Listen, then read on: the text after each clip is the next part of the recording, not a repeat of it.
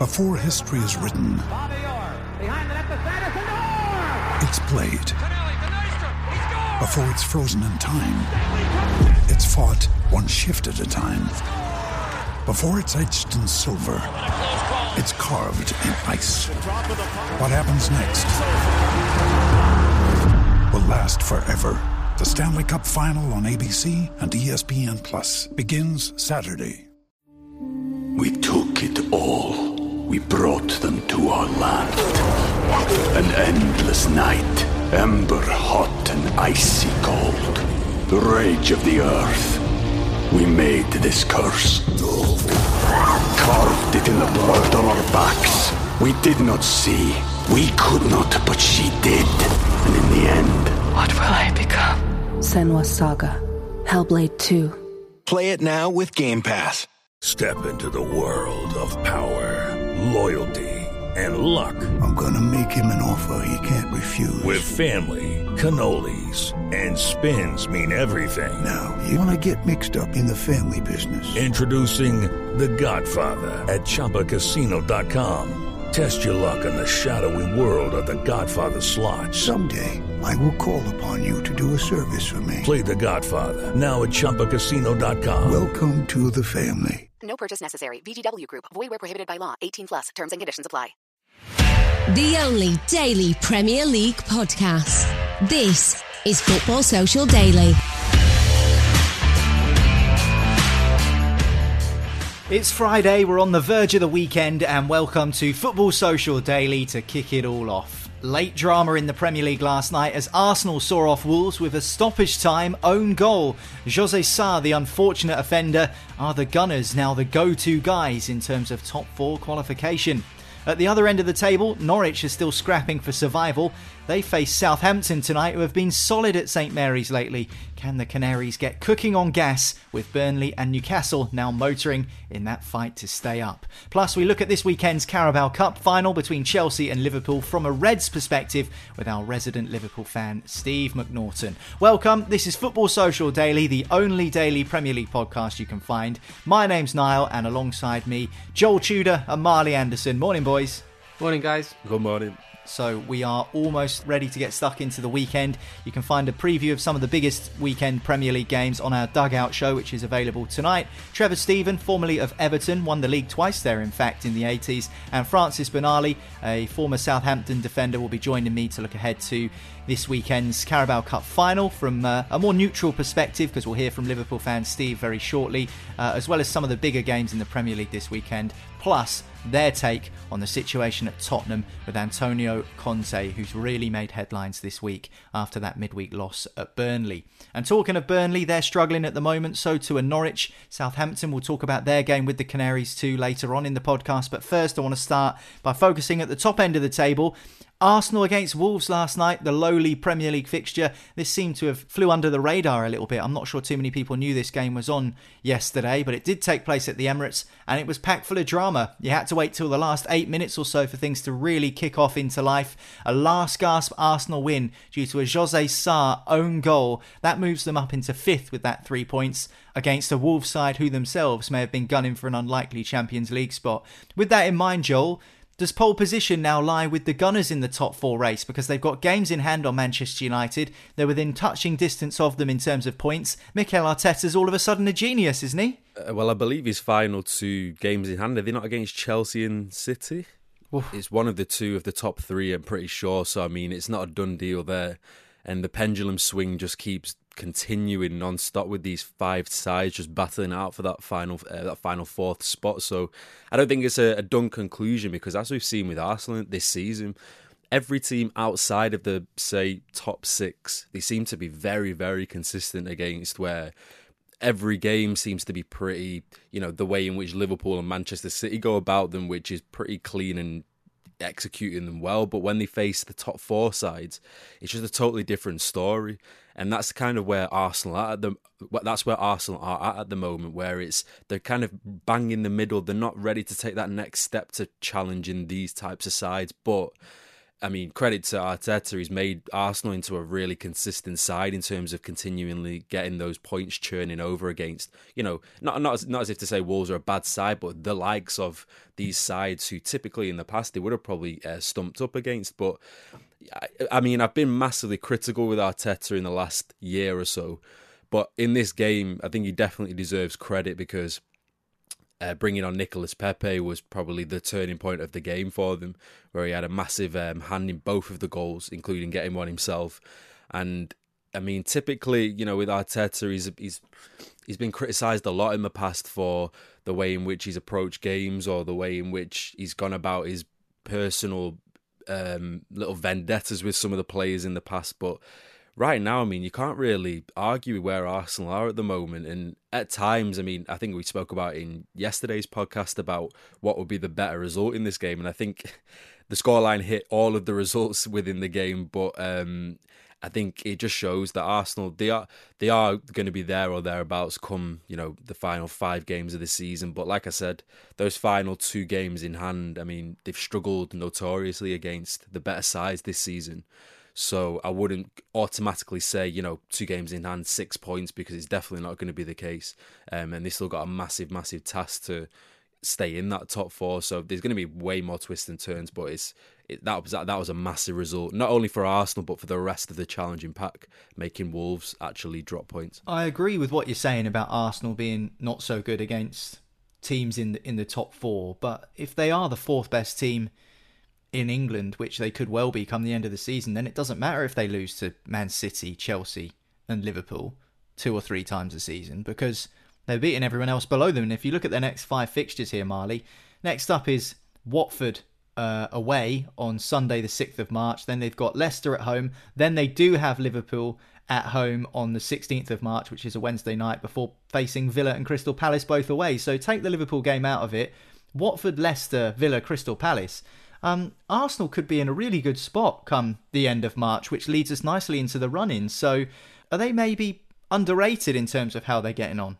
Uh, I'm not sure about underrated, but I think people have, have lowered their expectations when it comes to Arsenal, um, both neutrals and probably Arsenal fans as well, because you know they they they waste so many chances to to go on to kick on and, and sort of make something of their their seasons recently. Like they they've got a, a, a, sort of clear chance in front of them now to possibly take fourth, um, having played two games less than Man United, for example. But obviously, those games are hard games. I think it's against City and um, sorry Chelsea and Liverpool. I think it is.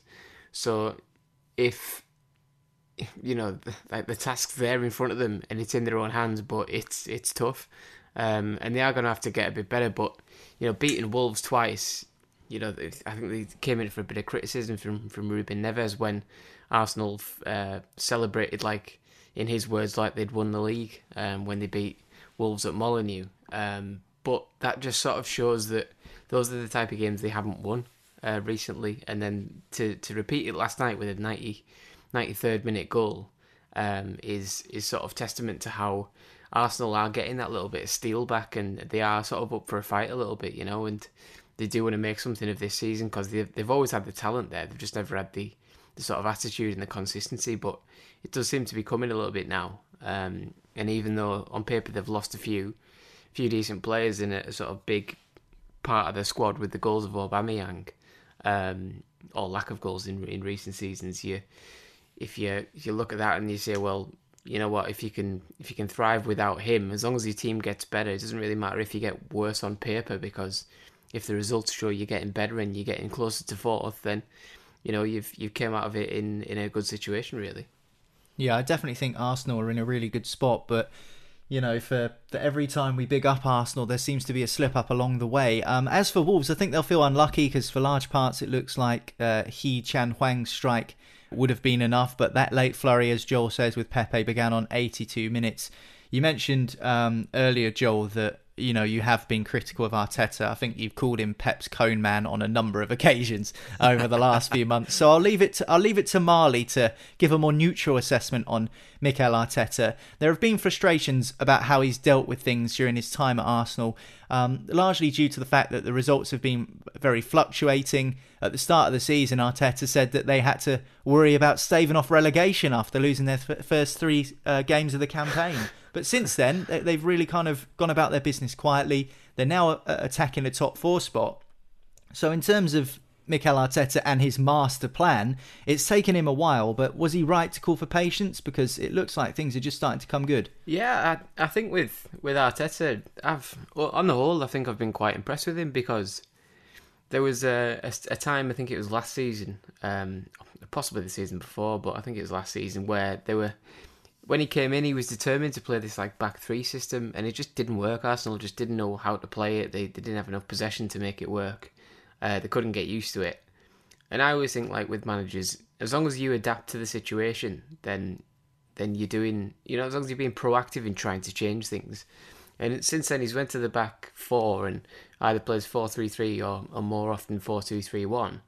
And ever since then, Arsenal started getting better. Um, at the start of the season was a bit of a wobble, obviously, but had yeah things hanging over them, and he had to show his his um, his sort of uh, teeth with his handling of the Aubameyang situation recently, and selling a few players and getting a few in, in in the summer as well. If you go back and you know signing Tomiyasu, for example, is a good good signing. Uh, put his neck on the line with Ramsdale and dropping Leno, who wasn't doing a particularly bad job, Leno by any means, but you know, so I think with you look at the way that's gone and think, you know, as, as times as a manager, I think you've got to, you know, you've got to make big decisions. You've got to, you've got to take big chances at times. Um, I think he's done that with Aubameyang. He's done that with uh, sort of admitting defeat with his preferred back three system uh, a couple of years ago, and then if they come fourth this season, you know that's that's a huge thing for him. And you know, I think they're talking about him signing a new deal soon. I think he's he's probably warranted it because he's took Arsenal from one era and he's taken them into another era, and um, I think he's doing as, as good as as good as he, he can really. Yeah, I certainly think that that was a big result last night. They beat Wolverhampton Wanderers two weeks ago. They've done it again last night, a 2 1 victory. Got to feel for Jose Sa, though, to score an own goal in those circumstances away from home. He must have wanted the ground to swallow him up. I know it's unlucky to, to score an own goal and things like that, but especially with the with the run that Wolves have been on, he must feel pretty terrible about himself this morning. Through I want I don't want to say no fault of his own, but it's certainly unfortunate, isn't it, to score an own goal in those circumstances. Arsenal two, Wolves one. Final score last night in the Premier League. There is a Premier League fixture tonight as well. Southampton take on Norwich this evening at St Mary's. Norwich beat Saints in the reverse fixture, Joel, and with Burnley and Newcastle picking up form in that relegation battle, they have to win to keep pace, don't they? Yeah, it's um, Norwich. I think are the weakest one of the bunch at the moment in terms of the form. In, with you know the likes of Burnley, they're looking like they're getting a really good run of form at the moment. Obviously, you're just to- totally uh, ignoring Watford there. I was I was getting to them. I just wanted to jump say, to. Uh, just... Watford are so bad, you might as well just not even talk about them. I think, honestly, I think them two are just doomed at the moment.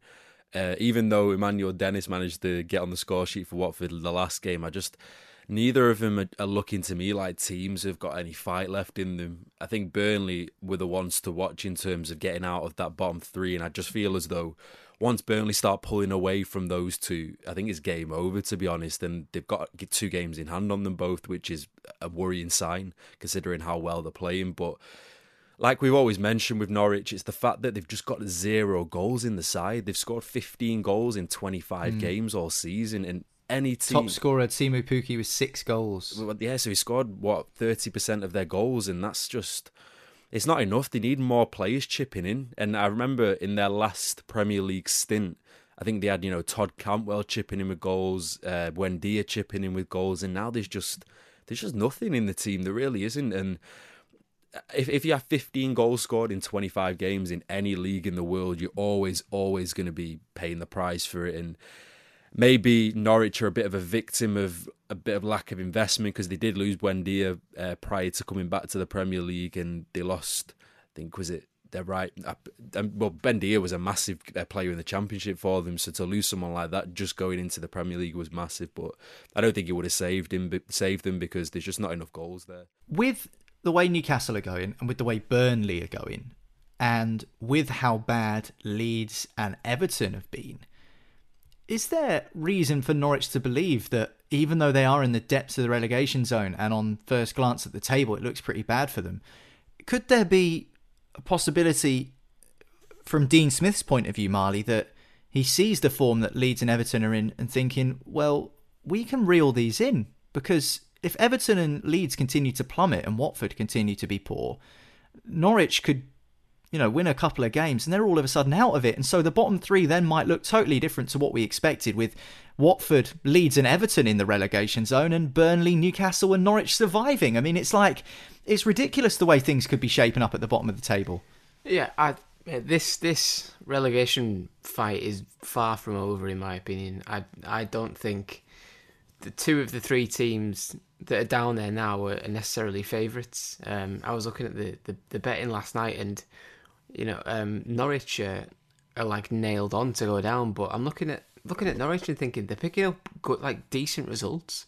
I think they'll, they'll, probably I think they'll get something at Southampton tonight. I think that's not in in beyond the realms of possibility. They are playing well. Like there's been a massive improvement under Dean Smith. He's got all but two of their points this season.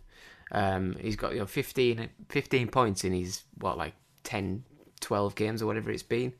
Um, so they're they're not as bad as Watford, for example. Watford are in are in free fall, and they're they're the ones I would put my house on uh, on going down. But um, yeah, Burnley obviously getting better, and then for me, Brentford are the ones. Brentford are sliding so quickly, and if they lose to Newcastle at the weekend, um, Newcastle will go above them, and that's like a, a having played two games less as well than than Brentford. So that's like a pivotal moment, I think, on on Saturday when that happens. And if you know if that does happen, then you're looking at the the the relegation battle. If if Burnley get a decent result the weekend, um, they could they could leave Watford adrift. Um, if Newcastle and Burnley win, um, then you've got Norwich who who have to get something really um, against Southampton. Like I said, I think they, there's a strong chance they might get something, but if they don't, I think um, you know that that race is still is still really tight. I think I can't see Everton going down. I think they'll they'll get better, but Brentford and Leeds, especially like the way Leeds capitulate week after week. You know, they conceded seven at City, six at Liverpool, four at Man United, and just countless countless uh, mistakes in them. So I I think there's plenty of uh, of race to be run in this uh, in this little dogfight at the bottom of the table, but um, it's it's by no means cut and dry for for anyone. I don't think.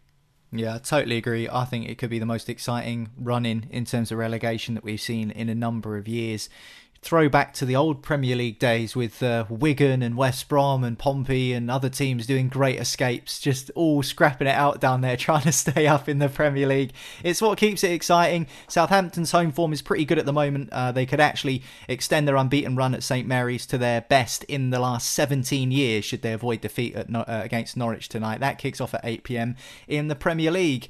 There are also other competitions taking place this weekend, namely one other when it comes to Premier League clubs, and that is the Carabao Cup. It's the final at Wembley between Liverpool and Chelsea, and our resident Liverpool supporter Steve McNorton will be joining us next to discuss exactly what he thinks might happen. Join us after this. Football Social Daily. Subscribe to the podcast now so you never miss an episode. We took it all we brought them to our land. An endless night, ember hot and icy cold. The rage of the earth. We made this curse. Carved it in the blood on our backs. We did not see. We could not, but she did. And in the end... What will I become? Senua's Saga. Hellblade 2. Play it now with Game Pass. With Lucky Land slots, you can get lucky just about anywhere. Dearly beloved, we are gathered here today to. Has anyone seen the bride and groom? Sorry, sorry, we're here. We were getting lucky in the limo and we lost track of time. No, Lucky Land Casino, with cash prizes that add up quicker than a guest registry. In that case, I pronounce you lucky. Play for free at LuckyLandSlots.com. Daily bonuses are waiting. No purchase necessary. Void were prohibited by law. 18 plus. Terms and conditions apply. See website for details. Football's Social Daily. Find more great sport at sport-social.co.uk. Welcome back to Football Social Daily. This is your daily Premier League podcast. Niall, Marley, and Joel with you, and also a warm welcome back to the show to our resident Liverpool fan who's been away for a while with irons in different fires, Steve McNorton, ahead of the Carabao Cup final this weekend between Liverpool and Chelsea. He is, of course, a massive red. Steve, good to have you back, mate. How have you been? Hey, boys, how we doing? All good here.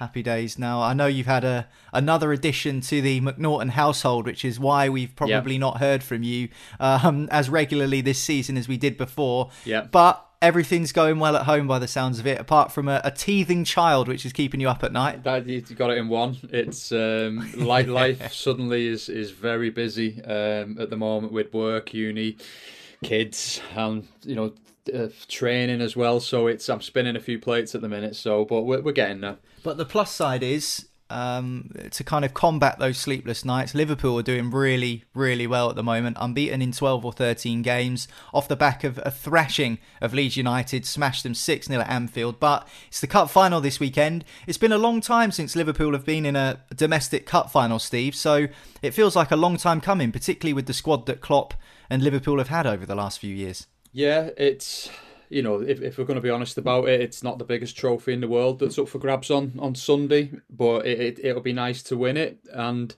we, I think, even though we've been after Premier Leagues and Champions Leagues, and and we've been successful in them endeavours.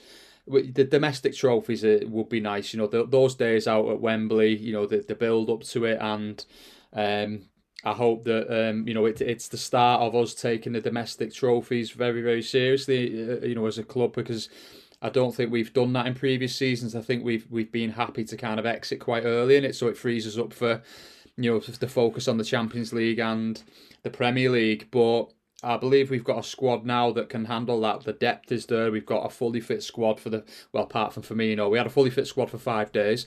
Um, you know, after a very long time. But you know, we've got the only injury worry we've got at the minute is Firmino, who's out with an abductor uh, injury. So you know you put that that squad in rude health and um, you are able to compete on on these fronts because it's it's it's all very well having the numbers but you've got to have the quality as well. And it certainly feels like we've almost stealthily gone under the radar and and and rebuilt this uh, this squad on the quiet you know just by adding bits here and there. So it's it, it's a good time and it's testament to the to the management of uh, the team and the club yeah, the gap at the top of the Premier League is now three points to Manchester City when it looked unlikely that you would catch them a few weeks ago, and now you're right up there on their coattails. So that promises to be a really exciting title race. In terms of me playing devil's advocate and being a bit cynical here, you talk about the players that Liverpool have got. Mo Salah has been sensational. Sadio Mane's return from the Africa Cup of Nations, a champion with Senegal and looking really, really good as well. Diogo Jota's been a revelation, and that's not to mention some of the other players that Liverpool have got in their squad that can do serious damage. However, some might argue that Jurgen Klopp's been there close to seven years now, or it'll be seven years this year, and there are only two trophies to show for it. Now, they're the two big ones the Premier League and the Champions League, which, as you've already mentioned, are the ones that Liverpool really do want more than any others. But is there an argument to suggest that maybe Klopp should have won more trophies during his time at the club? Well, first and foremost, it's actually four, not two, because he won the Super Cup and he won the Club World Championship oh, as well. Come on, Steve. Uh, you know, well, listen, you know, Chelsea are making big deals of these, so you know the, the legitimate honours, whether we like them or not. Um, but you know, to, to answer the, the question, I think it's uh, yes, we, we would have liked Jurgen to, to and his team to win more more more trophies and I, I genuinely believe if, if the pandemic had, hadn't hit we, we would have been in with a fighting chance with that because we were terrible during them closed uh, doors games. You know we, we just couldn't get going. I think we had a run of uh, 10 games where, where we were atrocious and we just didn't adapt to it very well. And I think that you know, obviously it was well documented. We had injuries at, uh, uh in defence, and we were playing the likes of Jorgen, Jorgen, Jordan Henderson, and and Fabinho as centre backs, and I, I, think that you know that hurt us uh, last season. But I think yeah, ultimately, I think given the, the time he's been, uh, uh, you know, we would have liked to have win more. But I think we've got him for another couple of years.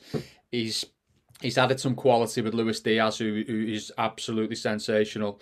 And if he kind of gets his targets in summer, you know, I, I think I think he'll he'll do well in his last couple of seasons at Liverpool. But you know, we we've got to focus on this season, and I fancy us to get one or two this season. In terms of your opponents this weekend, Chelsea, they've obviously come off the back of that aforementioned uh, World Club Cup victory, something that Liverpool did a couple of years ago as well when they won the Champions League. They're a side that always tend to perform well at Wembley and they always tend to perform well in big games. Now, Liverpool have been better than Chelsea this season, as the league position shows, but the games between the two of you have been uh, quite close, albeit in scoreline, maybe not in terms of the patterns of play. They're a tough team to get past in a one off game, particularly a final, because Thomas Tuchel seems to know exactly the formula to get through these big games, doesn't he, Steve? Yeah, it does. He's you know tactically he's very sound, and I think that you know if you look at how many goals Chelsea have conceded in 25 Premier League games this season, they've only conceded eight. You know, so it's obviously an average of, of less than one a game. So they're very very tight defensively, and ultimately Sunday will will I believe come down to whichever defense turns up. I think that you know if, if they can control you know Salah, Diaz, and and and Mane um, I think Jota will come off the bench. I think you know they'll, they'll, probably have have a bit of joy with it. Whereas I think Liverpool will try and expose them on that big pitch at Wembley and spread them out really wide. And and hopefully you know Salah and, and Diaz have, have plenty of room to work. And I think you know Sadio Mane will go through the middle like he did against Leeds. And um, that, that that's where I think you know Chelsea will have the most success if they are to have success, because we know that you know they do have problems at the other end of the pitch. You know, they they've never kind of really been that prolific up the other end of the pitch. A lot of the goals come from Jorginho, as we know, in the midfield at Chelsea. So I believe that yeah, if if their defence turns up, that's their best route to victory. But I think if Liverpool, who are playing particularly well at the minute and, and will have bags of confidence after dispatching you know quite a few teams recently and you know beating Inter Milan in the San Siro 2-0 I think they'll be buoyed by by the form they're in and, and the fact that they've got a, a, a pretty much a fully fit squad to, to choose from and um, I just think, yeah, I expect us to, to dominate possession. I expect us to have the ball a lot and, and be kind of, you know, pressing Chelsea. And I think Chelsea will be will play quite deep on Sunday. I think you know they'll they'll be happy to sit back and try and catch Liverpool on the counter. But I think yeah, it, it, it will be tight. I think there'll be a goal in it. Um, if it was to make a prediction, I think it'd be two one to Liverpool. Steve, um, what would Liverpool fans deem as like a success and a failure this season? Because obviously you're still in all the competitions, still like a good likelihood. Obviously you won't win the treble because only one good team can do that. Um, but living but off I, living off past glories, uh, uh, Joel. no, uh, what was that? About, Twenty three years ago, was it? and still not touched. Um, but yeah, what what would what would be deemed as a success and failure? Because let's say you win a Carabao Cup, but you finish runners up to City, you get to potentially a Champions League final. Like, is that a success? Considering you know Trent Alexander Arnold came out and said they probably should have won more, even though they have won a Premier League and Champions League. So, what what would you say for that? I think for me, success. I think that you know the Premier League is going to be very very tight. I mean, they're they're, they're talking about you know Liverpool visiting the Etihad in April and how it'll come down to that. I don't think it'll come down to that. I think it'll be the other games that are around it that'll, that'll decide that. But for me, if we weren't to win the champ, uh, the Premier League, because let's face it, Man City are an incredible side. Um, I would like to win the very least the Carabao Cup and the Champions League this season. Oh, Champions League at the least. That is setting your ambitions high, but Liverpool's certainly good enough. Well, does you know what, much, does he? No, we we are. You know, we, we, we do very well in that competition. We've got. Uh, I don't think anyone will want to draw Liverpool in the next round. And um, if obviously, unless Inter Milan beat us three 0 at Anfield, but I've got to be honest, I can't see that happening. Um, you know, and I just think that you know we've got to go all out for that competition and try and get number seven this season, and and and you know, further cement our position as the um, the most successful British club in Europe. Back to the Carabao Cup final. Um, Chelsea will no doubt be worried about Salah, be worried about Mane, likely be worried about Jota if he's deemed fit enough to play. Are Liverpool fans worried about Lukaku? And I don't want to throw him under the bus here or, you know, add fuel to the fire because he's been under fire a lot lately, Romelu Lukaku. But you know, his record in the big games, as Marley mentioned earlier this week, is poor. The atmosphere surrounding him at Chelsea is very strange at the moment. It's not working out. Everyone can see that, even from the outside looking in. So, in terms of that, are Liverpool fans worried about Chelsea's forward line? Are there any anything to be is there anything to be fearful of when it comes to the Blues? I think I think the midfield uh, in particular is, is very very strong for Chelsea. They've got a, a you know a really good goalkeeper as well. You know in Mendy and um, it, you know I know Kepa is, is begging to play and you know if it was Tuchel I wouldn't let him anywhere near the pitch at Wembley. Um, but I think you know def- def- defensively they're very sound, but in midfield I think is where Chelsea's real strength is um, because like we've talked about Lukaku and it, and it hasn't worked for whatever reason. I don't think he's ever, he's recovered from the interview he did with with with Sky, you know, about his time in Italy. I think that's um, probably put a nail in the coffin to his, you know, the second part of his career at Chelsea. Um, and I just think that you know do a fancy Virgil to have the upper hand against him on, on, on Sunday, you know, without a doubt. I think that um, you know Virgil can handle him. He, he didn't get a kick against him, you know, in the two two draw earlier in the season between the two teams. And the, the, main worry for me is is, is uh, and the one to watch I think is Mason Mount because I think Mason Mount makes Lukaku tick a bit better, um, you know, with the service that he provides him with. And Chelsea are a funny team because they spent 100 million on Lukaku and they don't play a system to suit him. It's absolute bonkers, um, you know, what, what they've done. But it's typical Chelsea, isn't it? That he's in a long line of strikers that that have failed at the club.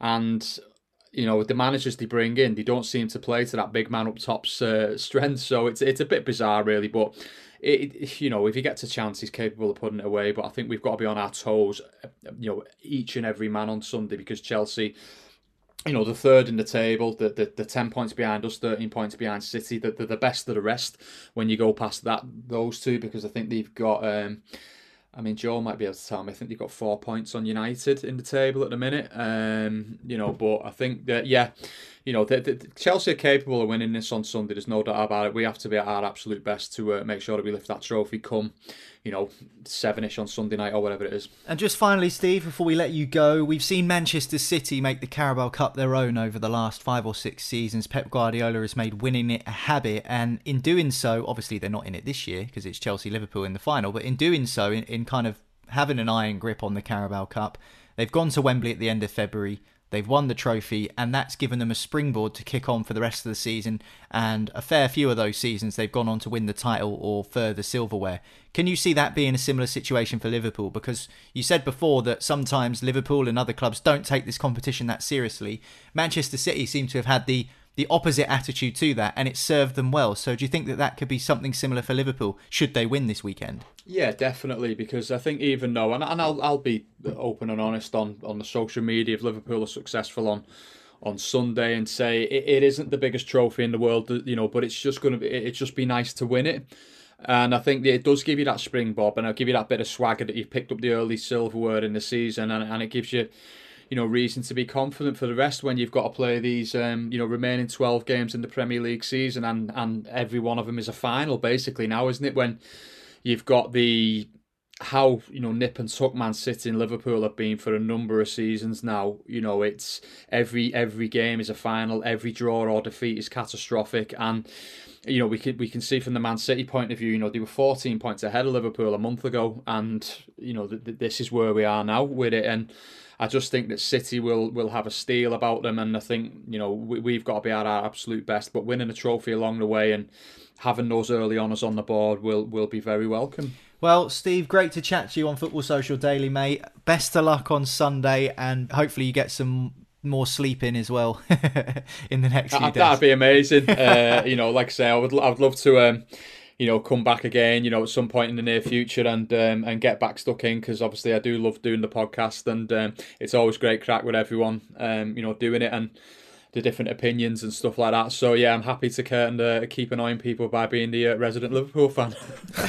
you know what's going to happen is the next time you're going to be on is going to be oh, I don't know early or late May after some more trophies have been won, and Joel will be on the podcast, and that will make for interesting listening. I'm pretty sure. Well, Straight I after Liverpool uh, win another Champions yeah, League. Yeah, I, I, I, heard on the uh, the QT that Joel come up with that Elanga song.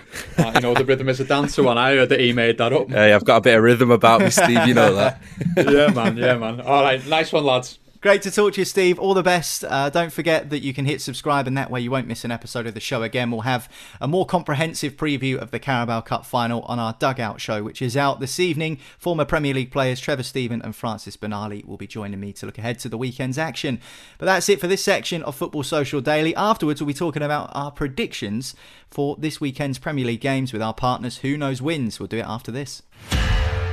Football Social Daily. Subscribe to the podcast now so you never miss an episode.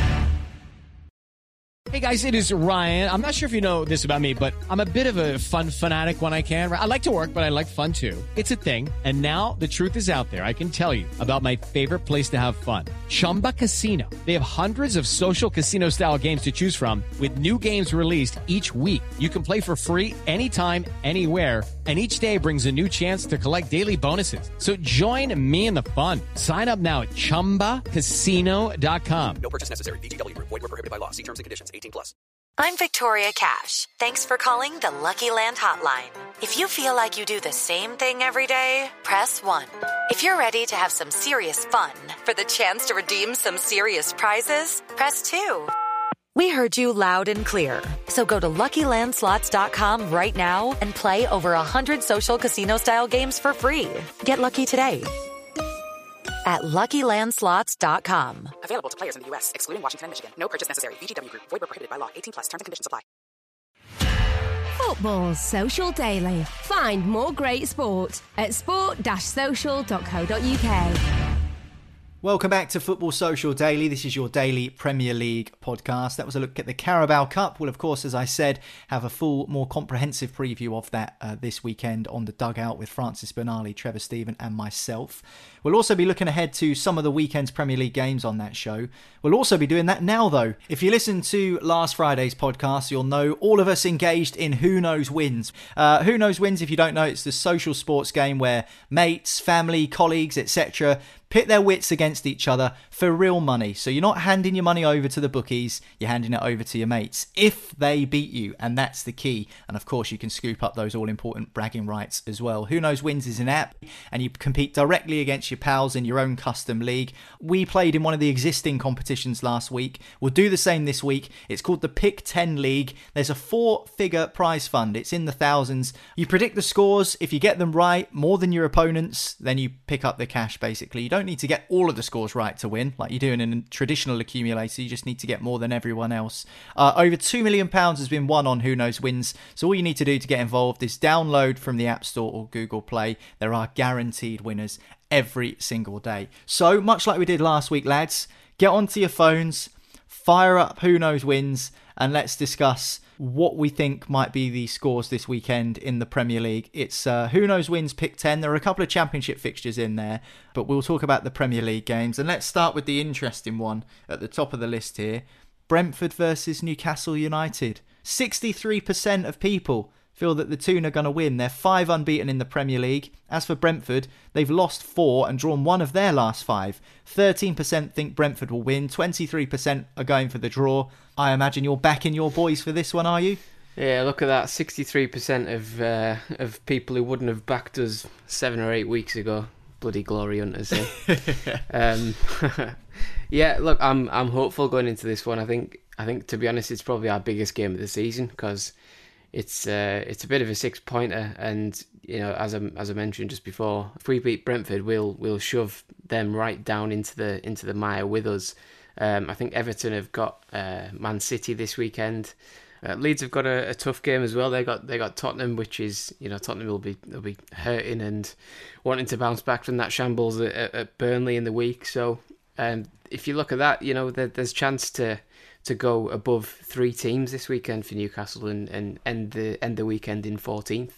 Um, you know, four four or maybe five points clear of, of the relegation zone, which is you know huge, especially when you look at the the first third of the season where they were scrapping around bottom 19th um, and five points adrift when Eddie Howe came in. So this one's a, a, massive time. We couldn't couldn't want to play Brentford at a better time. Um, they've lost you know four of the last five think the last time they won was the uh, the FA Cup against Port Vale in the third round. That's the last time they beat anyone um, in a in an actual football match. So it's um, it's a big chance. Um, and I, obviously, I'm for predictions wise, I'm I'm backing us. I think we'll even without Saint Maximin, if if that is the case, um, I think we'll still get the win and uh, and plunge them into the into the mire where we weren't.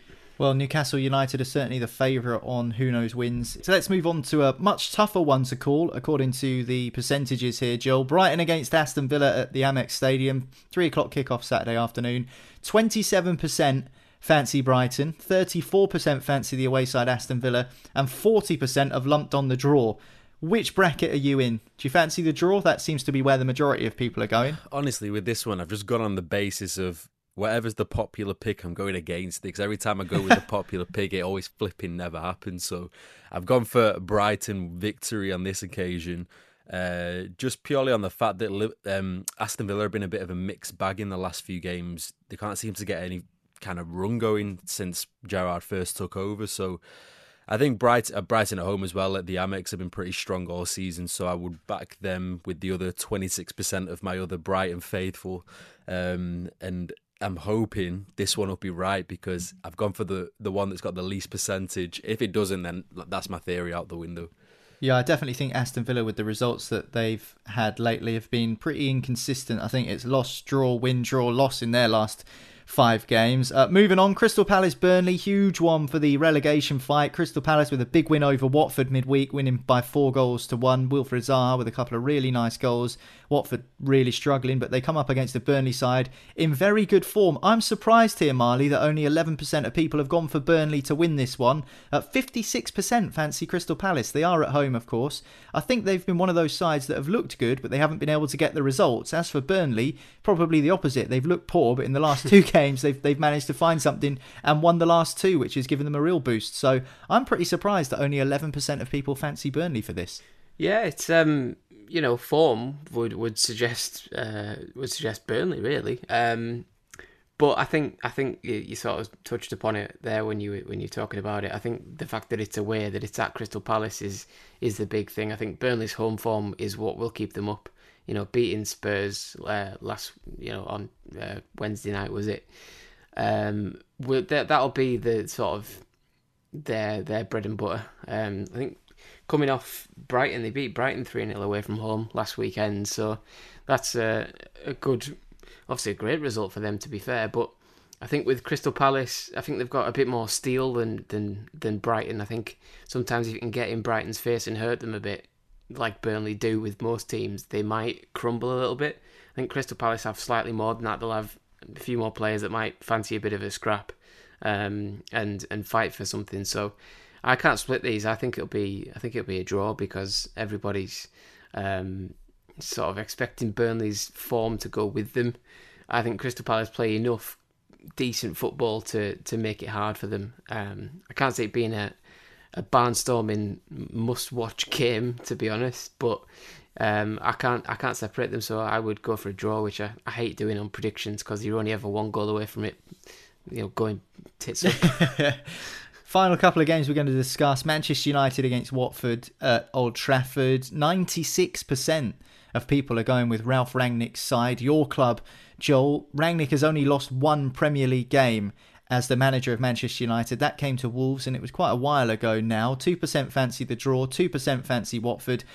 Let's not forget, though, Watford beat United 4 1 earlier on in the season, and that caused Ole Gunnar Solskjaer to lose his job. With the way things are going, do you think that people are right to predict United as winners with 96%? Because three of their last five league games have been a draw.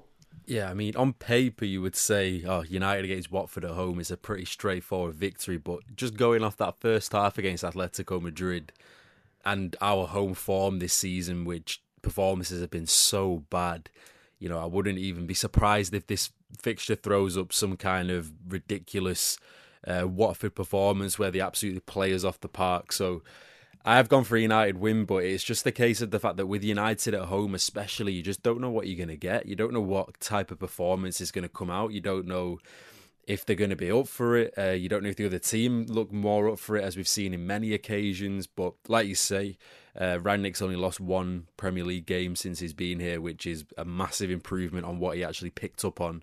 Um, I think Solskjaer was on a run of three defeats in a row, so and which ended at that Watford game. So I'm sure the United players will be wanting to avenge that embarrassment back in November. So yeah, I'm going for a, a home win, but with a pinch of salt.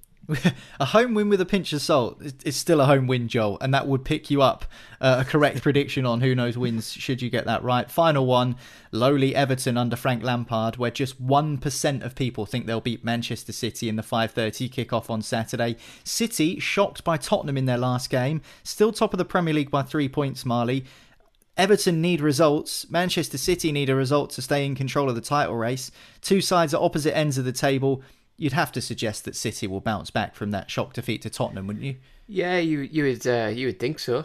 Um, I can't see I can't see uh, Everton turning up and getting something, but I mean it would be typical Premier League football, wouldn't it, if Everton did actually manage to to go and uh, sort of hold uh, hold Man City off for 90 minutes. But yeah, I can't see it. Usually when Man City, I mean the last time Man City lost a game, I think they went on um, you know, I think it was was it Crystal Palace in November or something, or might have been Leipzig in the in the group stage of the Champions League just after that. So they went four months unbeaten and pretty much smashed everyone, you know, in second gear most weeks. So um, you, they do tend to bounce back with with a vengeance, and it makes them a bit stronger for for quite a sustainable period, like quite an extended period. So I think Man City will will turn up and Everton's crowd will, will be up for it while it's nil nil, and then once the first goal goes in for City, I can see the sort of atmosphere turning a little bit, and Everton fans getting a bit you know frustrated that it's um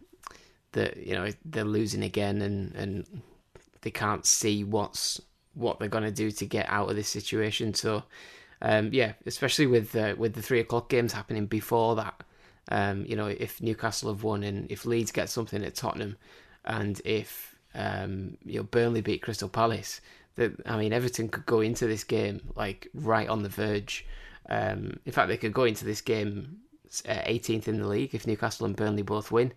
So they could they could be in the relegation zone by by kickoff. So this is obviously it's just it's a free swing at Man City yeah, pretty much for everyone every week, isn't it? It's a bit of a free hit, but you've got to, you know, if you if you manage to get something, imagine the the turnaround that could bring Everton. But I can't I can't sit here and say I think they are going to get something because I can't do that with any team against Manchester City. So uh, I'm I'm safely in the ninety odd percent that will predict a, a City win. Yeah, I think I'm in that camp as well. Well, there's seven and a half grand's worth of prize pot to be won over on Who Knows Wins. Don't forget you can check it out on the App Store or Google Play. Make sure you go and hit download and you can play against your mates and win bragging rights as well as a bit of cash off of them as well. I wonder what former Everton man Trevor Steven will make of their chances this weekend against Man City. He's on the dugout with me later on tonight. That'll be out, so make sure you hit subscribe and that way you won't miss it. But from Joel Marley and myself and Steve as well, of course, on Football Social Daily. That's it. Have a great weekend, and we'll catch you next week. Football's Social Daily. Find more great sport at sport-social.co.uk. Judy was boring. Hello. Then Judy discovered ChumbaCasino.com. It's my little escape. Now Judy's the life of the party. Oh, baby, Mama's bringing home the bacon. Whoa, take it easy, Judy. The Chumba life is for everybody. So go to ChumbaCasino.com and play over 100 casino style games. Join today and play for free for your chance to redeem some serious prizes. ChumbaCasino.com. No purchase necessary. Void where prohibited by law. 18 plus terms and conditions apply. See website for details. It's time for today's Lucky Land horoscope with Victoria Cash. Life's gotten mundane, so shake up the daily routine and be adventurous with a trip to Lucky Land. You know what they say. Your chance to win starts with a spin. So go to LuckyLandSlots.com to play over 100 social casino-style games for free for your chance to redeem some serious prizes. Get lucky today at LuckyLandSlots.com. Available to players in the U.S., excluding Washington and Michigan. No purchase necessary. VGW Group. Void where prohibited by law. 18 plus. Terms and conditions apply.